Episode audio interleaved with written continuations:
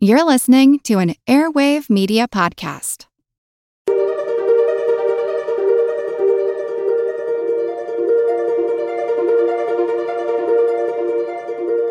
Over seven million different animals inhabit our planet. Describe a striped skunk, besides they're very cute and all the things that we have alluded, have alluded to so far is... What can they teach us? The chemistry of some of these volatile compounds have been used in the perfume industry, not for their smells, but for their sticking quality. Many species are in crisis and need your help.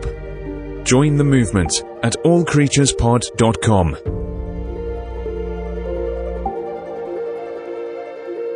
Welcome to the All Creatures Podcast. This is Chris. And I'm Angie. Stinky, stinky, stinky cute skunks.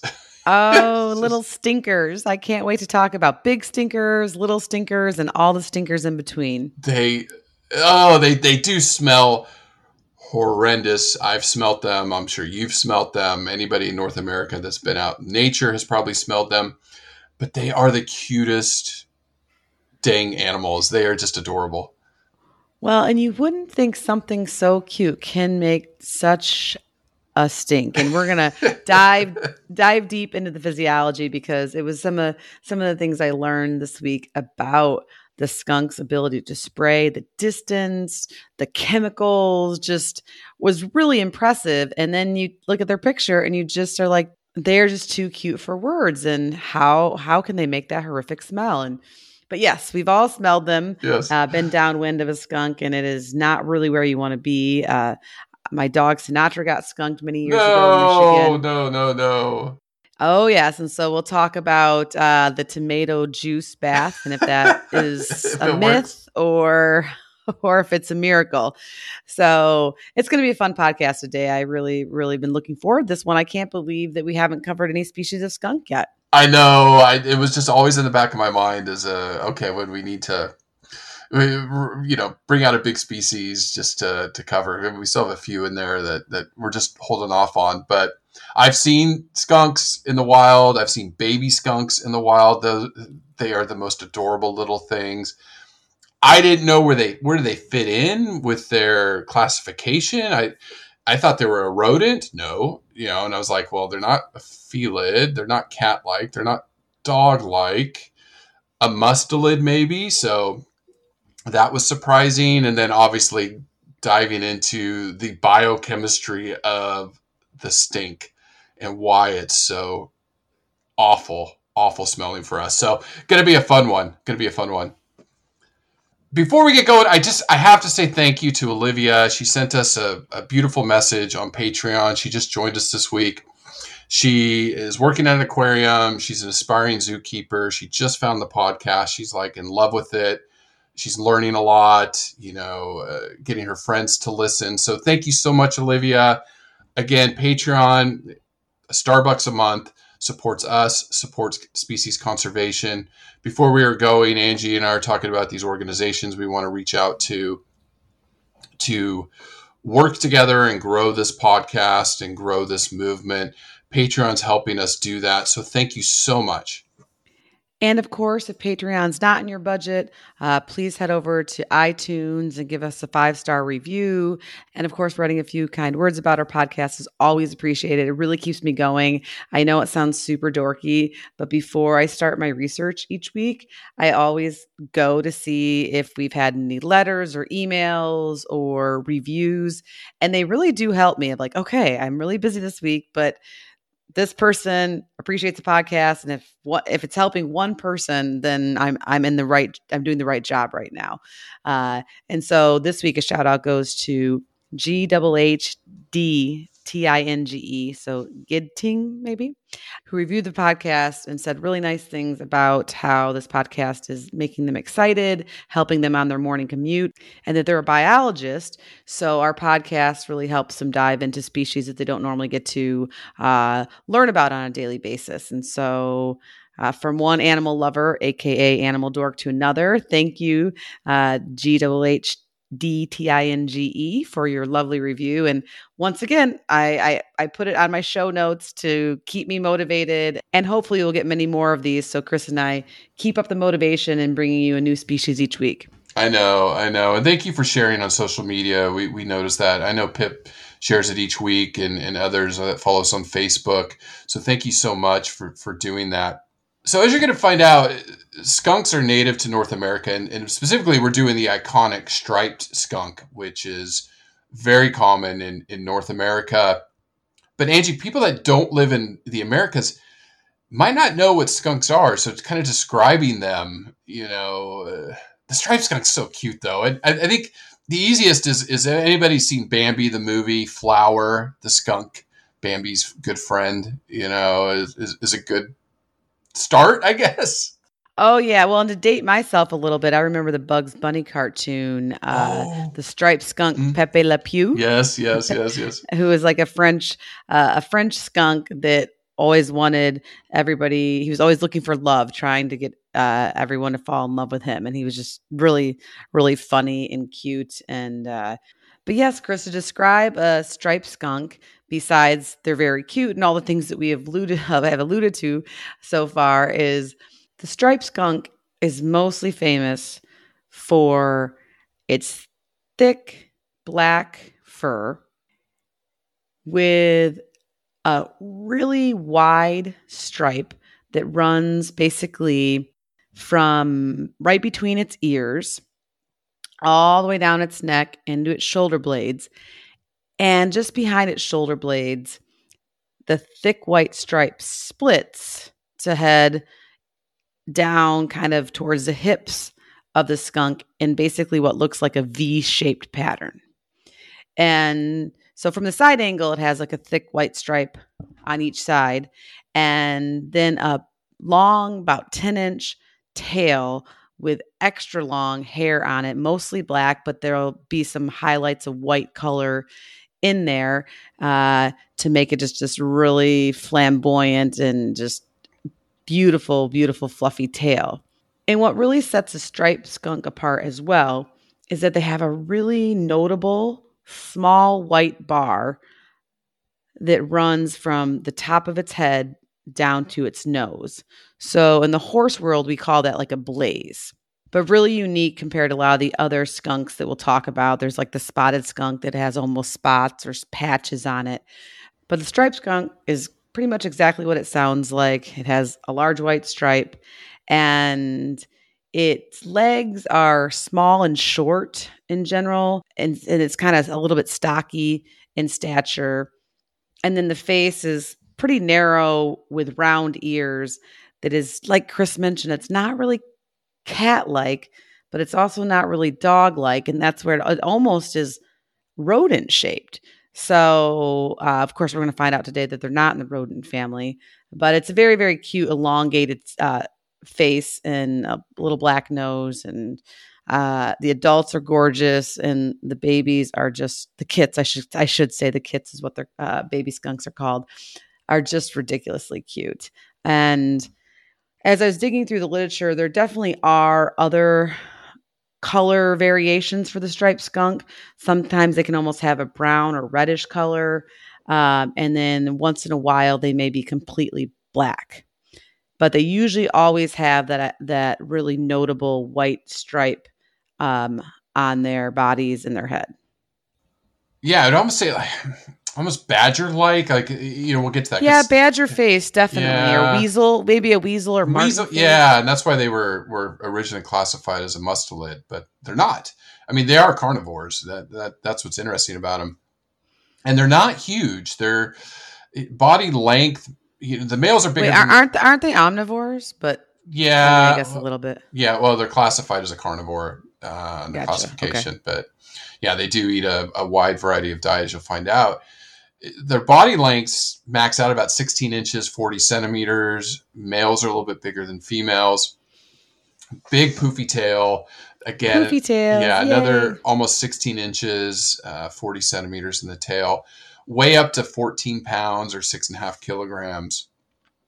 Now, I do want to correct myself.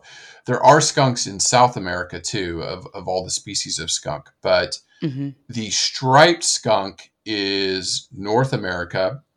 So you're running from northern Mexico all the way through the lower forty-eight United States up into southern parts of Canada, almost halfway in Canada. They don't go to the Great White North. They don't get up to Alaska or the, the, the far north of Canada, but a pretty wide range. The only place where you don't really see them is in the really hot, dry deserts of California, Nevada, Uh, maybe parts of Arizona, where it's just very hard for them to survive out there. I mean, there's just some really hot, hot parts of, of the country there. But yeah, I mean, wide range, wide habitats. They, they've adapted well to human expansion. Uh, you know, they, they like the woodlands. That's where they're supposed to live. But, you know, you find them in... you know, especially the central United States is just all farmland. They they survive just fine there too. Oh yeah. They've done well in urban areas. Yeah. Yeah. So they're very, very wide range, very, very wide range. Cities, uh, urban areas, everything. Now we're going to find out one of the things that skunks are important for. They're, they're very biological control. Like it, it made me think of possums when we did a possums. Well, and that's what I love about this podcast is uh, I didn't realize how important a striped skunk is for its insect control. And that can include any insects from, of course, ticks, uh, fleas, lice, mites, uh, and uh, larvae, parasitic worms, just things we don't really want in our backyards, if you will. Yeah. Yeah. I mean, very, very important to the biome. And then obviously they're, you'll find out things do prey on them despite the stink. But, you know, again, you know, especially large birds or, or raptors, they are an important prey species. So. Sure. They, yeah. They fall right in the middle of the food web. And so, or food chain, I should say. Uh, and, and they're abundant. And so, uh, with, with that being said, they don't have as long of lifespan as they, they can when they live under human care. That's for sure. Uh, because of predators and of course roads and some of our, some of our human disturbances, but their ecosystem role cannot be denied. It's right. Really important. And from the, the stinky side, of course, many of us have either smelled them. Some people maybe have been sprayed or had a pet be sprayed before, which is unfortunate and obnoxious, but it is not the end of the world. Uh, you know, skunks in general are definitely known as a shy creature. They're not trying to come out and spray you. In fact, when we get to the behavior section, they do a lot of behaviors to typically warn you that they are going to spray, um, unless they're like really, really like disturbed. Mm-hmm. Yeah. Startled. Yeah, exactly. And so it makes me kind of laugh. I'm like, of course my dog would get, my old dog would have gotten skunked because he would not have picked up on any of those behavioral no, clues. He would have no. been like, you know, like, huh? Oh, do you like, you want to play? Yeah, oh, yeah, what are you, yeah. why are you stomping your feet? You know? Yeah. Like, and so anyways, it's not the best Sinatra impression. My husband, John, he does a fantastic, he always, whatever pets we have, he gives them a voice that and makes them come alive. And then he'll always say the silly things he thinks they might say. And anyways, it's one of the many reasons why I love him because he cracks me up. But, uh, but yeah, so they, they give warning and they, you know, they typically, they're not, they're not out to get humans. They very rarely would spray a human or let, or bite a human, even, even, even more rare. But I think it's also important to note that skunks can be carriers of rabies, uh, which a lot of North American wildlife can be. So you might, they, you might think that they're more approachable than like a bat or a raccoon or something, but, and they may be because they're so darn cute, but in the same instance, you want to, you know, you want to keep a distance for several reasons. Number one, spray, but then also you wouldn't necessarily want to get bitten by them. Or if you did, you'd want to Uh, notify a, a healthcare professional. Yeah, when I was doing wildlife rehab in South Carolina, it was I, I, I talked about this in other episodes, but we didn't handle rabies carrying animals, so I didn't get to hand raise any skunks, uh, you know, unless you were vaccinated for rabies. But yeah, they were oh, they're cute. They're so cute. I always wanted to do my so raccoons, cute. But yeah, yeah. Now, being that we're in North America, Angie, I. I I saw this in the news a couple weeks ago, and so I, I was waiting or itching to be able to, to talk about it. And it was the ivory-billed woodpecker they want to declare it extinct. And I remember going back to episode one nineteen when we did the pileated woodpecker uh, from North America there in your backyard. I remember seeing them back when I lived in Florida. And so it got me thinking, you know, okay, why are they declaring this extinct? Well, just to give you, our audience, an overview of what's going on in, in this region of the world, currently in North America. So North America, that includes Central America. So you go from Panama all the way up to Canada and Alaska. So, you know, all the Central American countries, Mexico, the United States, and then Canada. There's an estimated twelve hundred animals that are listed as endangered and seven hundred fifty plant species. We've covered some of these: the red wolf, the Mexican gray wolf, black-footed ferrets, Hawaiian monk seals, right whales, and then there's a whole bunch of bat, shrews, certain species of prairie dog, uh, the Guatemalan black howler. A lot of species are in trouble, and we know that, and we cover some of them. So in the news, I saw this headline. It, it, it's the in the United States, the Endangered Species Act. We've talked about that, how important that is, especially when it's coming to wolves and how wolves were, re- were delisted. But just uh, on the twenty-ninth of September, twenty twenty-one, they announced that they want to delist twenty-three species and declare them extinct. Wow, twenty-three? Yeah, twenty-three. And the ivory-billed woodpecker was one of them. So looking at this list of species, most, most um, half of them are birds. So you, you had the, the Bachman's warbler, uh, thrush birds, like the large Kauai thrush bird in Hawaii. There's nine birds in Hawaii that are that are on this list. The little Mariana fruit bat from Guam. The last sighting of them was in the sixties. And then the ivory-billed woodpecker was in that. that group, which we talked about. And the last confirmed sighting was in nineteen forty-four. And then there's some fish and mussels and things on that list. So, you know, twenty-three species extinct is, is massive. It's massive. If sure. Mm-hmm. we go back, the natural background rate is, you know, was it one to two species of anything per year in the world should go extinct. And now we're seeing hundreds uh, around the world of well, hundreds, dozen, dozens easily, but maybe up to one hundred species declared extinct around the world each year, you know, which covers insects, plants, all that stuff. So that was kind of a, a bummer, but there is some pushback. Uh, Doctor Fitzpatrick, he's the director of the Cornell Laboratory of Ornithology. We've been talking about that in our bird episodes lately with their, their bird apps. He said it's a bit premature to delist some of these species, the ivory-billed woodpecker. And in that episode, Angie, even though it was one hundred episodes ago, I remember you talking about it and this ivory-billed woodpecker. And you said they think they might have spotted some in Louisiana and Mississippi where a birder had got some acoustic evidence of the bird. Well, yes, and a, and a potential video, although the video is not very clear. Mm-hmm, so mm-hmm. I remember that. I remember that debate debate among uh, the specialists that it might be making a comeback there. They they they, but they have no hard evidence, so no. It may go yes. ahead and be declared extinct. Now, really quickly, the Endangered Species Act does work. You know, the government has come out and said it does work. They've delisted fifty-four species because they've been recovered. Others, fifty-six species have gone from endangered to threatened. So there is improvement of like ninety-nine percent of the species on there are doing well. It's just these ones were put on too late because this wasn't implemented until the early seventies. So it was too late to save a lot of these species that they want to declare extinct. Now, politically in the United States, you know, the, the previous president made it harder to put animals and plants and stuff on the, on it and wanted to delist a bunch of stuff.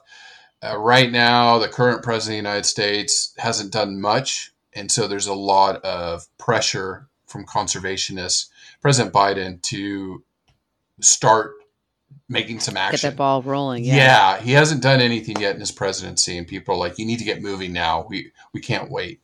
So it'll right. be interesting to see how the next few years go there. But again, just like these other areas of the world we cover, Angie, from Australia, Asia, Africa, Europe, and the Americas, you know, North America is having an extinction crisis. We've talked about the massive loss of, of biomass and things like that. So, you know, we need to keep our eyes to that and see what's going on with some of these endangered species. Well, yeah, Kristen, a lot of times when we cover these species, we always talk about where they fall being ranked by the I U C N.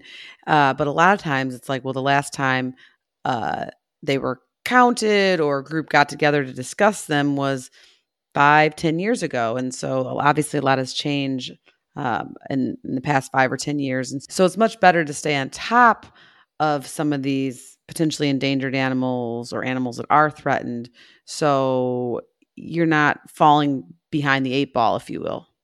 Because so many of these species have really long generation inter- intervals, and it's not like, oh, if we put them on the endangered species list, like they'll bounce back next week or next, obviously not next week, but in the next couple years. Uh, I mean, so it is really something to keep our eye on, and we all know that you have to vote with your dollar and vote, vote, vote, vote, vote in general, and get the right, uh, send the right message, the clear message to the policymakers, um, not only on a state level, but also even even at a city level. Well, if I remember the, one of the last Australian species we covered, and they they released a list of, it, it was a dozen plus around there of maybe sixteen, seventeen animals they declared extinct, and I talked about it. It takes a long time to declare an animal extinct. It's not just like, mm-hmm. oh, we haven't seen them in the past year, they're extinct. It's decades. Exactly. So we're talking a massive lag, right? Imagine in twenty years, the number of species we're going to declare extinct, you know, in twenty forty compared to twenty twenty-one. Because you're looking at this list, like the, the oldest last sighting. So on this list of the, the animals they want to declare extinct is the Kauai Nukapu bird. The last confirmed sighting was in eighteen ninety-nine. So here we are one hundred twenty-two years later, they're finally declaring it extinct. Uh, the most recent was the Poʻolu bird from Hawaii, with the last confirmed sighting was in two thousand four. Many of these animals on the list were in the nineteen sixties, seventies, and eighties was the last confirmed sighting. So it's taken, what, forty years? To finally declare these animals extinct. You know, we haven't seen them in the wild. We can't find any evidence of them in the wild. So they're likely gone, unless by some miracle, a small population like a black-footed ferret that was declared extinct was barely hanging on in one coven in Wyoming, right? That they were able to, to, to bring them back. So anyways, it, it's just something to be aware of. And again, we'll keep bringing these stories and, and checking each region of the world and, and talk about what's going on there. Now, switch gears up a little bit, going back to the striped skunks. They're doing great. Least concern. Yes, it's good news. It's always fun when that happens. Yes, it's a species doing just fine. Looking at their, their natural history and classification, they're mammals. Again, over fifty-four hundred species of mammals. We're only on episode two fifty-three, I think this would be, Angie. So we got plenty to, to cover. Remember, awesome. half, half of those are rodents. So we'll, yeah, I know. In our old age, we'll be doing the rodent pos- podcast. I love it. I love uh, it. Yeah. Now, this was interesting with skunks. The order is Carnivora. So under the carnivores, and you only have about two hundred eighty species. Now, the family, this is where it got interesting, because we talked about, sure. Is it a mustelid? Is it a rodent? Is it, no, it's, it used to be, skunks used to be classified as mustelids, but with D N A evidence and further research, they realized skunks are completely different, their own family. So the family is Mephitidae, mm-hmm. and this, these are the skunks, and stink badgers. So yes, we have to do a stink badger. We do. Stink badgers, I thought, oh, okay, those are in Europe or something, you know, Pip's way. No. Stink badgers are in Malaysia. So mm-hmm. they're more in Southeast Asia. And then you have skunks in North and South America. There are twelve different species that fall into this family. So you have the Sunda stink badger, and then you have the Hollowan stink badger. So they're their own genus. Then you have hognose skunks, which are from like Mexico down into South America. You have the spotted skunks, which Angie will talk a little bit about that. And then you get to the genus Mephitidae, which is where we have our striped skunks and then our hooded skunks. Now, the species name for the striped skunk is Mephitidae mephitidae. And there's thirteen subspecies. So, right, yes. Yeah. So they're all like, a little different. Yeah, so when Angie's talking about different patterns and different colorations, that's where you get a lot of these subspecies. So down her way is the Florida skunk.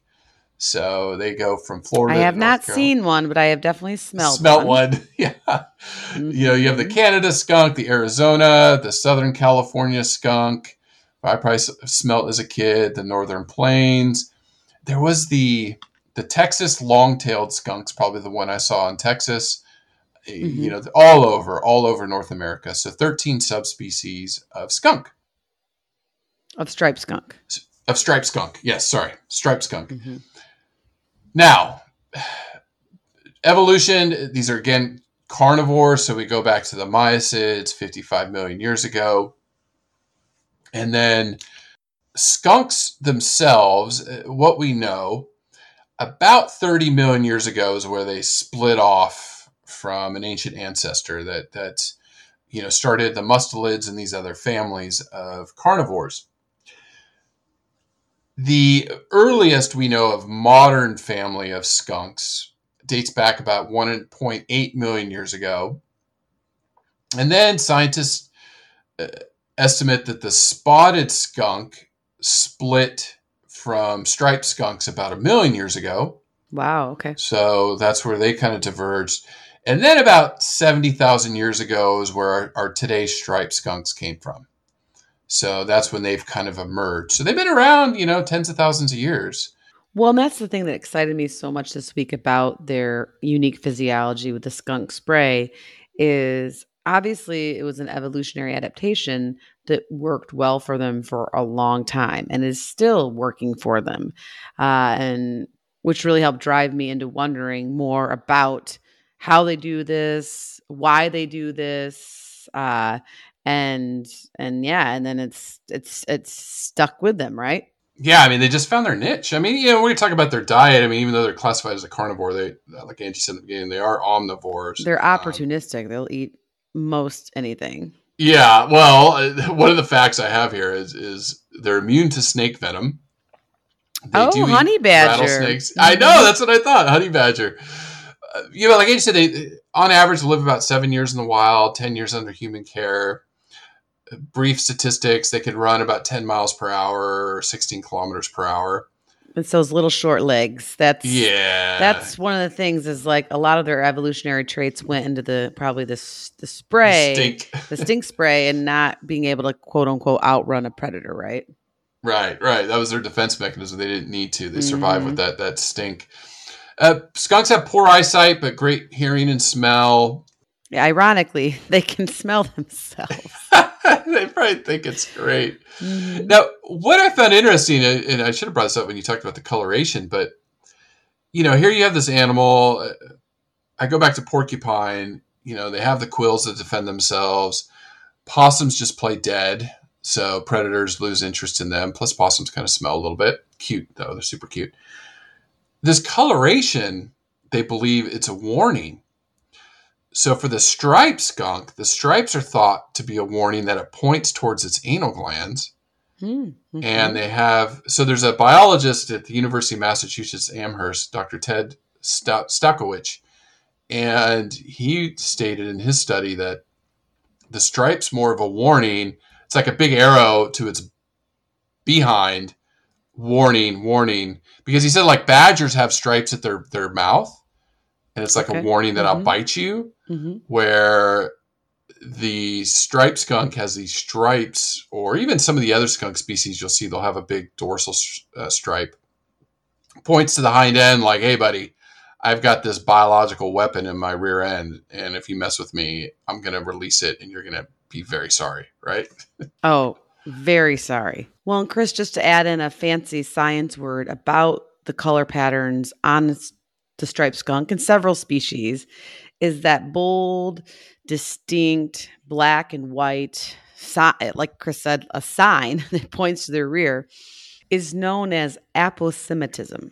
And oh, wow. skunks, yeah, and skunks are not the only ones to do it. Uh, obviously, there's a lot of insects like butterflies that have warning patterns on them, um, and amphibians, and it tells it tells the predator like, hey, just so you know, you're going to have something noxious, toxic, not very good to, to deal with. And uh, and it usually it acts as a, a deterrent for a lot of uh, for a lot of predators. Not all, um, but it, it, you know, potentially it's beneficial to both prey, the skunk, and the predator, uh, the animal that is going to avoid the harm. Yes, yes. Like, stay away. And you notice when you look at all the other species of skunk, they most of them have stripes, mm-hmm. where the spotted skunk is the only one that, that's a little bit different, you know, that spotted pattern on the back. Exactly. So again, but it's a warning. It's like, mm-hmm. stay away, or you are going to get hit with this nasty stink smell. I'm dying to know, does tomato juice work? But talking about that, I mean, that's what this is, again, what, what this species talking about, uh, the podcast. This is the gist of it. Yes. You know, the why fun, they stink. Mm, yeah. The fun physiology and the behavior. But, well, Chris, the stink comes from anal scent glands. And a lot of animals, carnivores, have anal scent glands, uh, even your dogs at home. Uh, but in the striped skunk and ever, other species of skunks, they're enlarged. So they're much, much bigger. Um, in fact, they're, these anal glands are much more enlarged um, than even members in the Mustelidae family. So they have two glands, one on each side of the anus.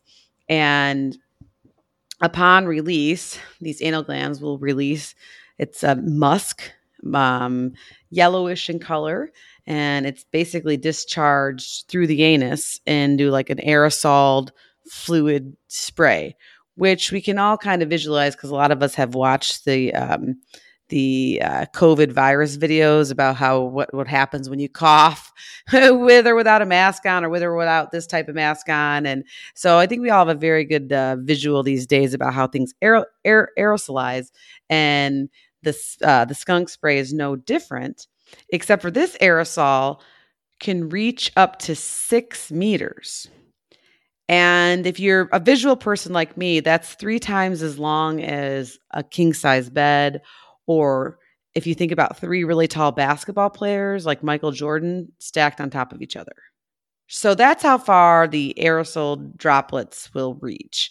Uh, but if it's really windy out, the human nose, so us when we're driving in a car or walking in the woods, us humans can smell that stink about five point six kilometers or three and a half miles downwind. That's crazy.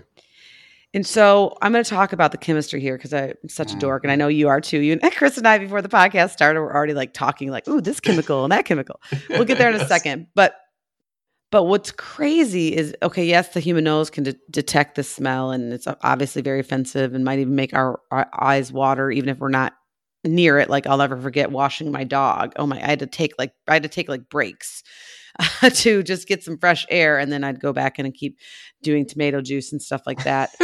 um, it was, it was very, very uh, noxious. But these compounds that are in a skunk spray that are super noxious, the human nose can detect them at eleven point three. So a little, a little more than ten parts per billion. And in science, we talk about parts per million, parts per billions a lot. And I just recently was working on um, kind of an infographic uh, for some of my scientific research from graduate school. And we wanted to make it more visual besides just saying numbers. And so one uh, one of the visuals we came up with was to help people kind of understand a little bit better what a P P M or a P P B is. And so a P P M, or part one part per million, is basically if you took like an eyedropper and dropped in a million, like one at a time, one million drops of water into like a ten gallon aquarium that people will maybe keep at their house. So one of those drops is going to be one part per million, and, and do a ten gallon tank. To extrapolate that further in parts per billion, or P P Bs, that's equal to adding one drop of an eyedropper into a ten thousand gallon swimming pool, a huge swimming pool. Yes. So our human nose can smell eleven point three parts per billion. So like eleven drops in right, that huge swimming pool, which is just mind blowing, right? Yeah. yeah. It, it, it did. And so I was like, why? You know, it's, it's these sulfur containing chemicals. They're called methyl and butyl thiols, right? Highly, highly offensive smell to us and other animals. So looking at this, I mean, it, it, it's, you know, rotten egg, like just to the max. And Angie's been up close and personal with this. I mean, it makes a rotten egg like smell good. Like, you know, like it's, it's, oh, it's so bad. So looking at this and, and, and kind of the evolution of it all, our noses have a receptor. It's, it's the O R two T eleven that is the most responsive to thiols. So these eleven parts per billion, one of those binds to our nose, signals to our brain, whoa, that is very offensive.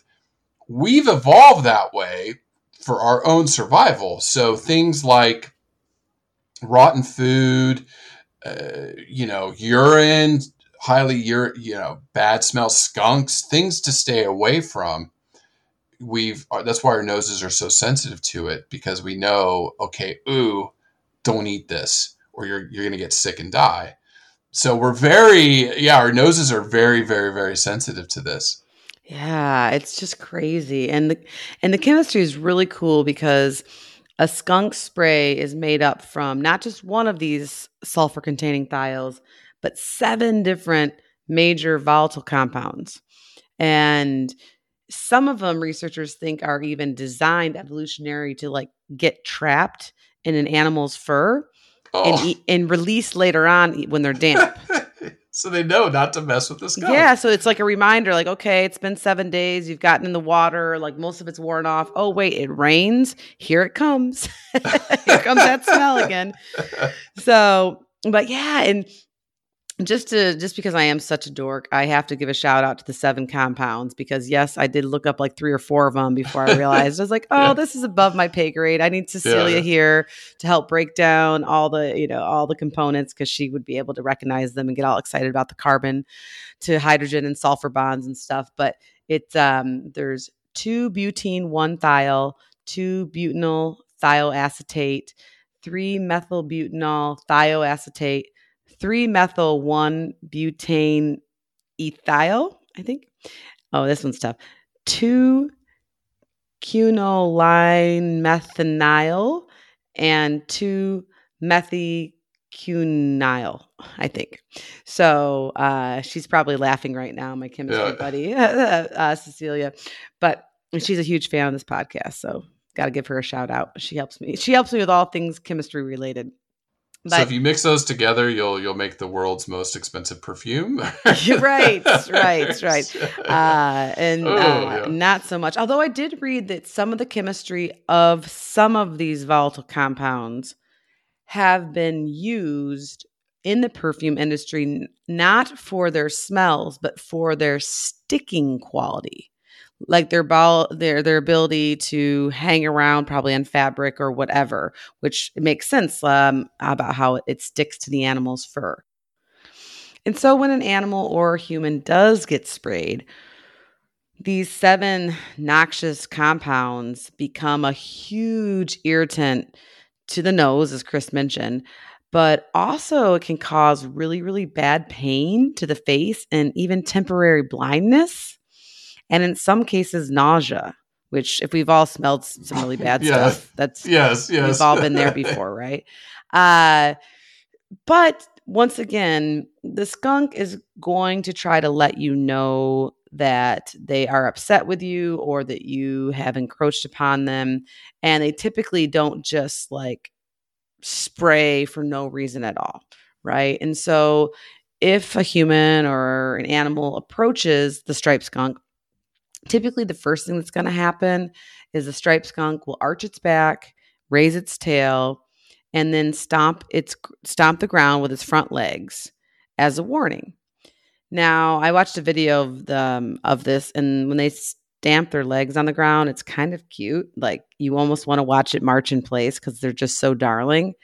But don't be don't be tricked into that. That's actually a warning sign. That's not a siren call. It's like no, no. It's like get out of here. Um, but if you aren't smart, like probably my poor Sinatra was, uh, and you don't leave, what they'll typically do is then they'll draw back a little bit, bend their butt around, uh, and they'll still look at the intruder and spray. And they have pretty good aim too, for the most part. And so they'll spray. And then I didn't know this, Chris, but uh, skunks have the ability to release spray several times in like a fast fire, a rapid succession, if mm-hmm, you will. Mm-hmm, mm-hmm. Now, they can only do about five to six successive rapid sprays at a time, but they they can. It's not just one, you know, one spray and they're done. Like they can really they can really unload um, onto their predator. Uh, but the interesting news is that once they if they do release all of these successive sprays, it takes them about ten days to build up another supply of potent uh, potent spray. So, you know, how much you get sprayed might depend on how much they have left in the tank when they last, you know, when they last sprayed. And uh, so I guess there's a small chance that you might bump into a skunk and they had just sprayed somebody the other day. So just leave them alone. Yeah, just exactly. Alone. That's the number one thing is definitely leave them alone. And they will, they typically warn you uh, unless, yeah, unless they're like really startled. Uh, but in general, they're super shy, shy creatures. Uh, they're not, um, they're not even super curious and going to be coming up to you or anything like that. They're typically going to stay away. But I think I sent you a video of a spotted skunk, mm-hmm, mm-hmm. which has another little unique warning behavior that I was not aware of. And now I'm madly in love with it. And I'm sending this video to all my close friends that know that I'm a dork and send them animal animal videos all the time. But the spotted skunk will, if it's feeling threatened uh, by a predator, it will do the same thing, arch its back, raise its tail, stomp the ground uh, as a warning. But then the spotted skunk is known to perform a handstand. And by handstand, I mean like a really good Olympic gymnastic handstand. Yes, yes. Where they're then still stomping a little bit with their front feet. Like they'll move around kind of forward and back. And, and they'll stay in that position for a while. And we'll put a video on our show notes of the spot. Once again, this is a spotted skunk. Uh, the striped skunk, to my knowledge, does not do this. Now, if anybody out there that's worked with striped skunks knows anything different, please let us know. But I believe it's just the spotted skunk. And it's just the most darling behavior ever. Even though you know what's going to come after it is horrendous, I, I think I would stick around for the handstand. But from an evolutionary point of view, the reason that uh, researchers think that the reason that the spotted skunk does this handstand, and mind you, when they're doing the handstand, they're showing the intruder the black and white spots or patches on their back. So the handstand makes them look bigger. And then it's also like flashing that big coloration warning sign of, hey, did you not get the drift? I have this color pattern. You should know that I am warning you something really bad is about to happen. And so uh, that's why they think they do this cute handstand, but it is quite darling. Um, but you know what's going to happen afterwards if you don't get out of the way is not darling. So once again, no. Don't be called into the siren song. Don't no. be video. This is not when you want to be videoing something. Uh, so, it, but it is it is really impressive, and and we don't typically see a lot of awesome handstands by mammals. No, no, no, no, no, no, no. And it it's you know a couple other things that they they have muscles around these anal glands that give it great accuracy. Sure. Unlike dogs or mm-hmm. mustelids, so that's why they're able to spray uh, with that. Now, you we did talk about this before we recorded because you and I were dorking out about it, but when they're almost eight days old, right? Eight to ten days old is when they can spray. They'll have sure. enough to spray. Yeah.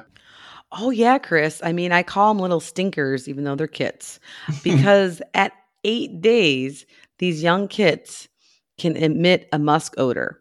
And mind you, that is like two weeks before their eyes open. Their eyes don't even open until they're three weeks old. Old, but their uh, their anal glands can work and and, and spray. They're, they're so right. uh, it, it's pretty rare, probably, that they would do that because they are typically in the den. Then um, and they're not even weaned yet. But yeah, they have that ability at a very, very young age to be little stinkers. Yeah, yeah. Well, I mean, you know, they are preyed upon. Skunks mm-hmm. are. There have been instances of mountain lions and foxes and uh, coyotes, badgers can uh, eat them, but really not very, very rarely because, again, they know that they could get sprayed. Mm-hmm. The the Their main predator is large birds of prey, like raptors and stuff. Uh, great horned owls is, is another one that, that stands out. But of skunk mortality, they estimate you know five percent are from predators. So this stink does a very good job of protecting them, or predators learn that is an animal I don't mess with. Right, you know? right. And uh, owls being their one of their biggest predators, I was reading that in general, owls have a poor sense of smell because, of course, they're all eyes and hearing, right? They're nocturnally hunt at night. So they have a poor sense of smell. So it makes sense that the gray horned owl's like, whatever, I'll get a skunk, whatever. It, yeah, yeah I'll get a yeah, skunk. It doesn't bother them. Yeah, mm-hmm. yeah they probably yeah. don't have that same receptor that we have in our nose, right? Now, what the skunks eat is very interesting. They're called an opportunist feeder, an omnivore. We we talked. They will eat other mammals too, so like mice and reptiles, amphibians, mm-hmm. uh, things like that. They will. The one I found super cute, or just endearing, I guess, because like I thought about honey badger. They are insectivores. They will eat insects, crustaceans, worms, but also bees and wasps. Yes, they love honey. Who knew? Yeah. I did not know that. Yeah, mm-hmm. and they do get stung, but it doesn't bother them. They sit like all in their mouth and stuff, and they don't care. They like to eat not just the honey, the bees themselves or the wasps themselves. So. Right, yeah. They Well, they have thick fur uh, and all that hair, so I, I feel like that would, of course, protect their, their body. But, yeah, their mouths, I don't – I mean, they're tough. Yeah, really, really, really flexible and adaptable. Uh, I mean, I was reading that um, eighty to ninety percent of their diets are from animal uh, backgrounds or, you know, animal animal meat. But they'll feed on plant material as well, uh, fruits uh, and nightshade, corn. So, I mean, they don't really discriminate. And Uh, and in your neck of the woods uh, over there in California, the striped skunks are known to feed on crabs and even fish that have like washed up to shore. Yeah, yeah, yeah, yeah, yeah, yeah. yeah. So they are omnivores like little bears. Yeah. so cute. It's so, so cute. cute. So cute. Yeah. So what are some of the other behaviors? Uh, you, we talked about the defensive stuff, which is amazing, but what are some of the other things they do? Well, Chris, as we may have alluded to, uh, they are primarily nocturnal, which is why I have smelled them in Florida and Michigan, but not really seen them. Uh, they do have some crepuscular behavior where they might be out at dusk and dawn, but typically once the moon's up, that's when they really want to get out and get hunting, and they'll usually and they'll usually stay out till dawn or daybreak. They don't wander too far, uh, being an opportunistic feeder or hunter. They stay close to home. Uh, they can walk up to a kilometer or two in a single night, but uh, in general, you know, they might only travel a thousand meters in a night if it's if they're able to find food. But during the day, they are always found in dens. And their dens can be a variety of things. Once again, it, it shows how flexible and adaptable they are. Uh, they typically prefer to be a little bit lazy and use abandoned dens of other mammals. But if they can't find one, they'll dig their own if necessary. And they can use the underside of buildings, rocks, brush piles, uh, trees that are knocked down, hollowed logs. So they're not super picky when it comes to that. And since they live in such a wide berth from northern and central Canada down into northern Mexico, a lot of the denning depends on what region they're living in. And so in areas with colder winter climates, they're going to have dens that are underground uh, from early fall to spring. And in areas where it's warmer, it doesn't get that cold, or in the summer, wherever they are, they don't mind having their den, a shallow den um, that can even be above ground uh, because it's nice and warm out. And so speaking about climates and striped skunks or skunks in general is they do not hibernate. Uh, if they live in northern regions, they will become somewhat dormant in cold weather, um, and they will really slow down, hang out in their den a lot more.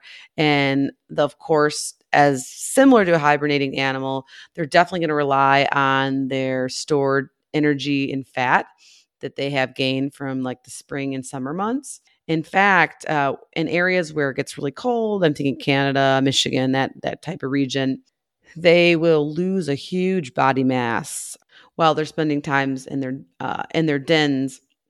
In fact, one study showed that um, males can lose up to forty-seven point seven percent, and females will lose lose fifty point one percent of their body fat uh, or their body mass, I should say, um, due to uh, metabolizing fat for energy to maintain this dormancy in these in these cold weather locations. Now, in warm weather areas like uh, northern Mexico, Texas, Florida, our region, uh, they you know they're not going to lose as much fat, and they're uh, definitely not going to need to be as dormant or hi- hide out as much in their dens as they would if they were up north. And regarding their social status, the striped skunk is pretty much solitary unless it's um, breeding, courting season, except for in some of these cold season climates. Now, Chris, in areas where it is really cold out, striped skunks do this kind of fun behavior where they'll they've been known to like commune together in a den. It's called communal denning, and it's typically between females, or maybe even a couple females and a male, just a single male. And they're not hibernating together, but they're basically laying around and sharing body heat and body warmth, even though they're not necessarily social friends, if you will. So I thought that was kind of cute. And, and it also goes to show that uh, if, if it's really cold out, uh, they will have friends. Anything to I stay just warm. Imagine that, yeah, yeah, yeah. Anything to stay warm, right? Cuddled up, yeah. Yeah, yeah. yeah, yeah. And skunks in general, including the striped skunk, are not known to be super vocal, right? I mean, they don't really need to vocalize much when they're doing handstands or when they have that color pattern. Uh, pretty much their anal glands say it all, if you know what I mean. Uh, but uh, the striped skunk does make sounds like growling and screeching. They've been known to hiss or twitter if they feel threatened.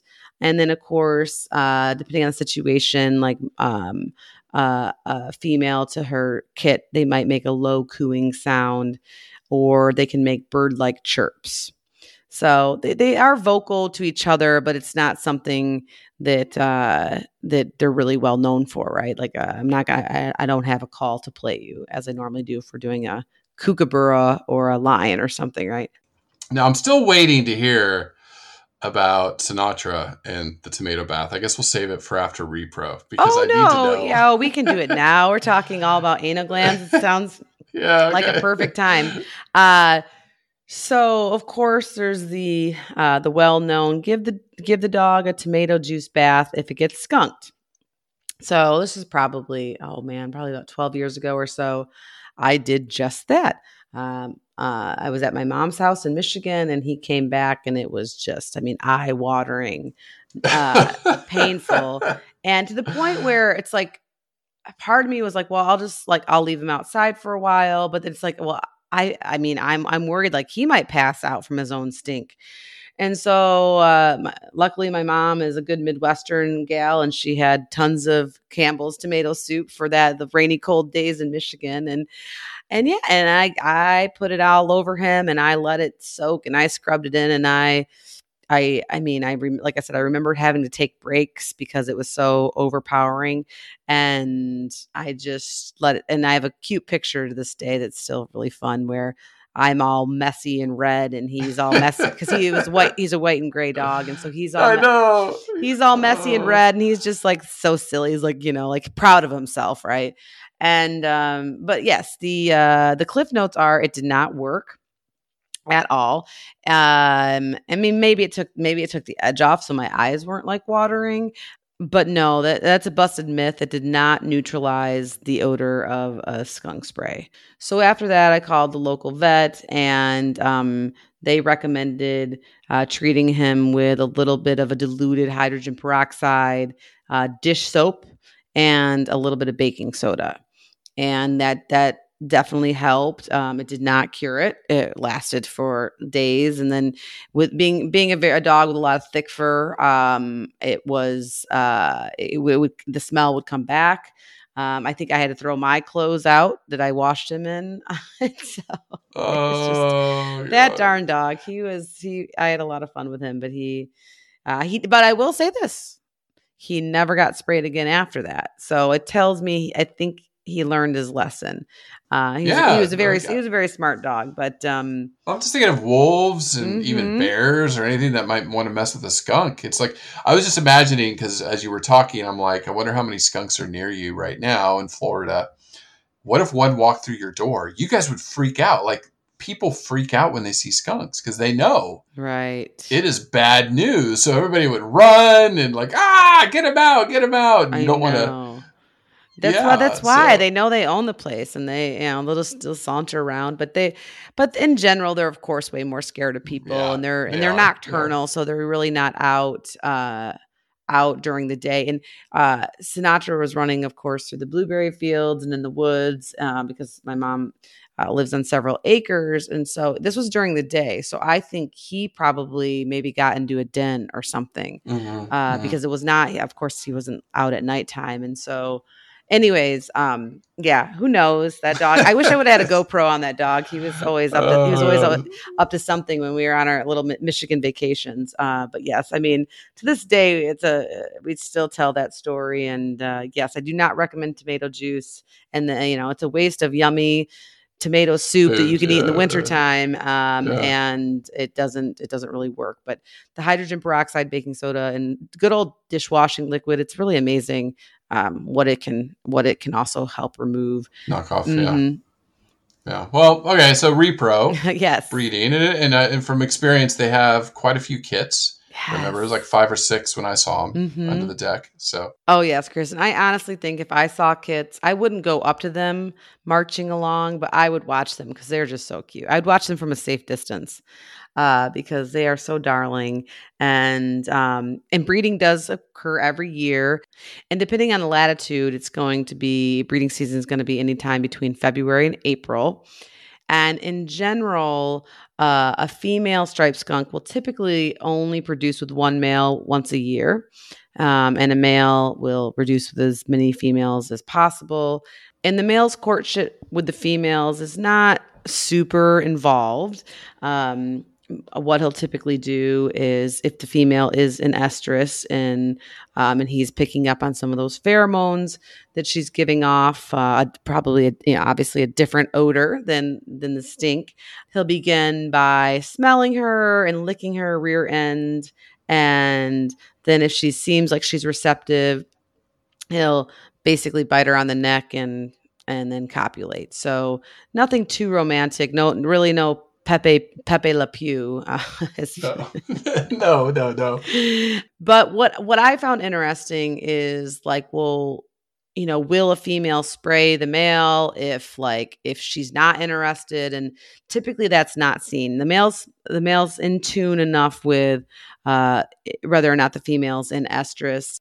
And competing males that might be competing for a female's love, um, they typically won't spray each other either. But it can happen once in a while during breeding season where a male might spray another male, but it's pretty rare. And with striped skunks, uh, once uh, the breeding has finished, basically the female really wants nothing much more to do with the male. In fact, she might even be somewhat aggressive to her, like stomping her feet, vocalizing if he keeps trying to approach her. So she wants him out of her life. And then he's usually okay with that because he wants to go off and keep building his fat reserves for the winter and potentially breeding other females. So it's definitely agreed upon on both sides. Like, you're not involved. Get out. Get out. And so then the female will find herself a nice den and she will spend her time getting food, but then also resting a lot in the den where she'll gestate for about sixty to seventy-seven days. And the reason for this large gap is because there are, depending on uh, which region the striped skunk is living in and what time of year it is, uh, there are there there are periods of delayed implantation that can last up to nineteen days. And so that's why there's that that pretty good range in gestating days. And then upon birth, the striped skunk, she will give birth to anywhere from two to ten kits. And they're teeny tiny. They're about thirty-two to thirty-five grams.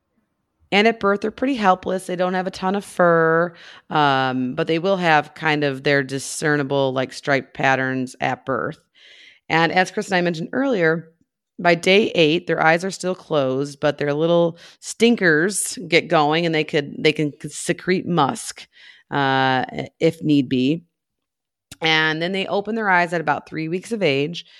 Uh, and their moms don't wean them until they're about six to eight weeks old. And around this time of six to eight weeks, that's when they start to hang out with their mom. They learn to hunt and to forage, uh, by basically following their mother in that single file line. So that's what the goal, I think, for all of us, all of us nature buffs out there. We want to see a mother skunk with her little kits all in a, all in a perfect little line following her when she does go out to hunt. And so during this time, uh, these kits are, you know, one hundred percent uh, dependent on their mom protecting them, which she will definitely do. Uh, uh, maybe not as much as like a bear or a helicopter mom, but there's definitely a term out there for a skunk mom where she will, you know, she will spray you. She will, yeah, she will not, them. she will defend them. Exactly. Uh, and so interestingly enough, uh, the males do become independent before the females. So they're going to leave their mom anywhere in the summer from like July to August. They're going to take off and um, start doing their little skunk thing.